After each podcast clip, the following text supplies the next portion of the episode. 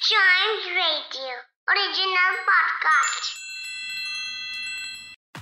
Welcome to another episode of a News a Day podcast. And today's trending story is Major Dhyanchand आज India के prime minister Narendra Modi ने खेल जगत के सबसे बड़े अवार्ड राजीव गांधी खेल रत्न अवार्ड का नाम बदलकर अब इसे मेजर ध्यानचंद खेल रत्न अवार्ड कर दिया है कौन थे मेजर ध्यानचंद हम ये जानेंगे, लेकिन उससे पहले मैं आपको बता दूँ कि हाल ही में इंडियंस मेन हॉकी टीम ने इकतालीस साल बाद टोक्यो में चल रहे ओलंपिक्स में ब्रॉन्ज मेडल जीता था। वहीं इंडियंस वुमेन टीम ने टोक्यो ओलंपिक्स के सेमीफाइनल में एंटर करके इतिहास रचा था।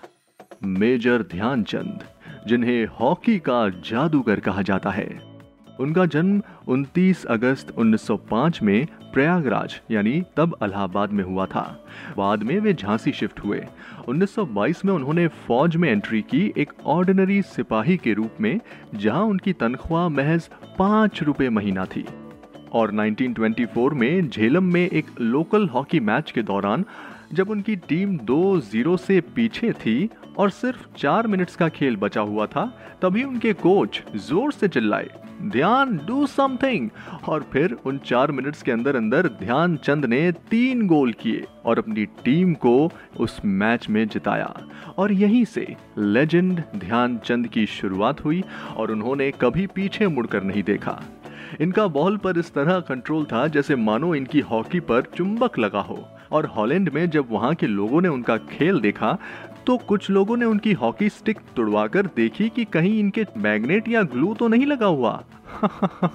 लेकिन ऐसा कुछ नहीं था, क्योंकि जब उनसे इस बारे में पूछा गया तो उन्होंने कहा कि मैं अपने खेल में कभी धोखा नहीं कर सकता।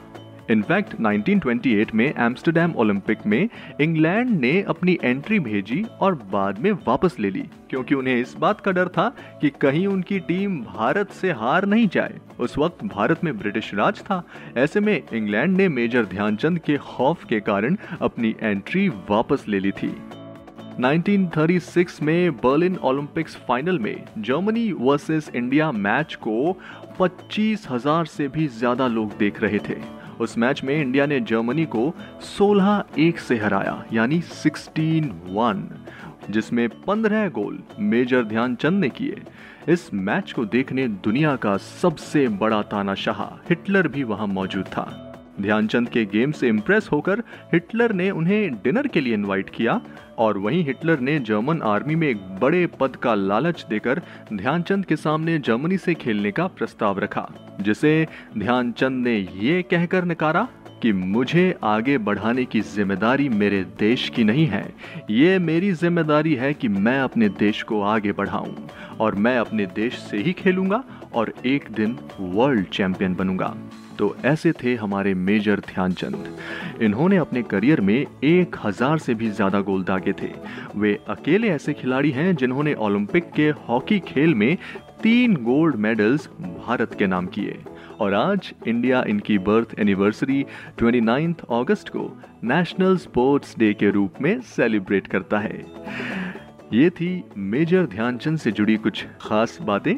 इसी के साथ आज अ न्यूज़ अडे पॉडकास्ट में इतना ही। और आप टाइम्स रेडियो का ये वाला पॉडकास्ट तुरंत लाइक शेयर और सब्सक्राइब करें ताकि आपसे इसका कोई भी एपिसोड मिस ना हो जाए। Till then see you and always keep chiming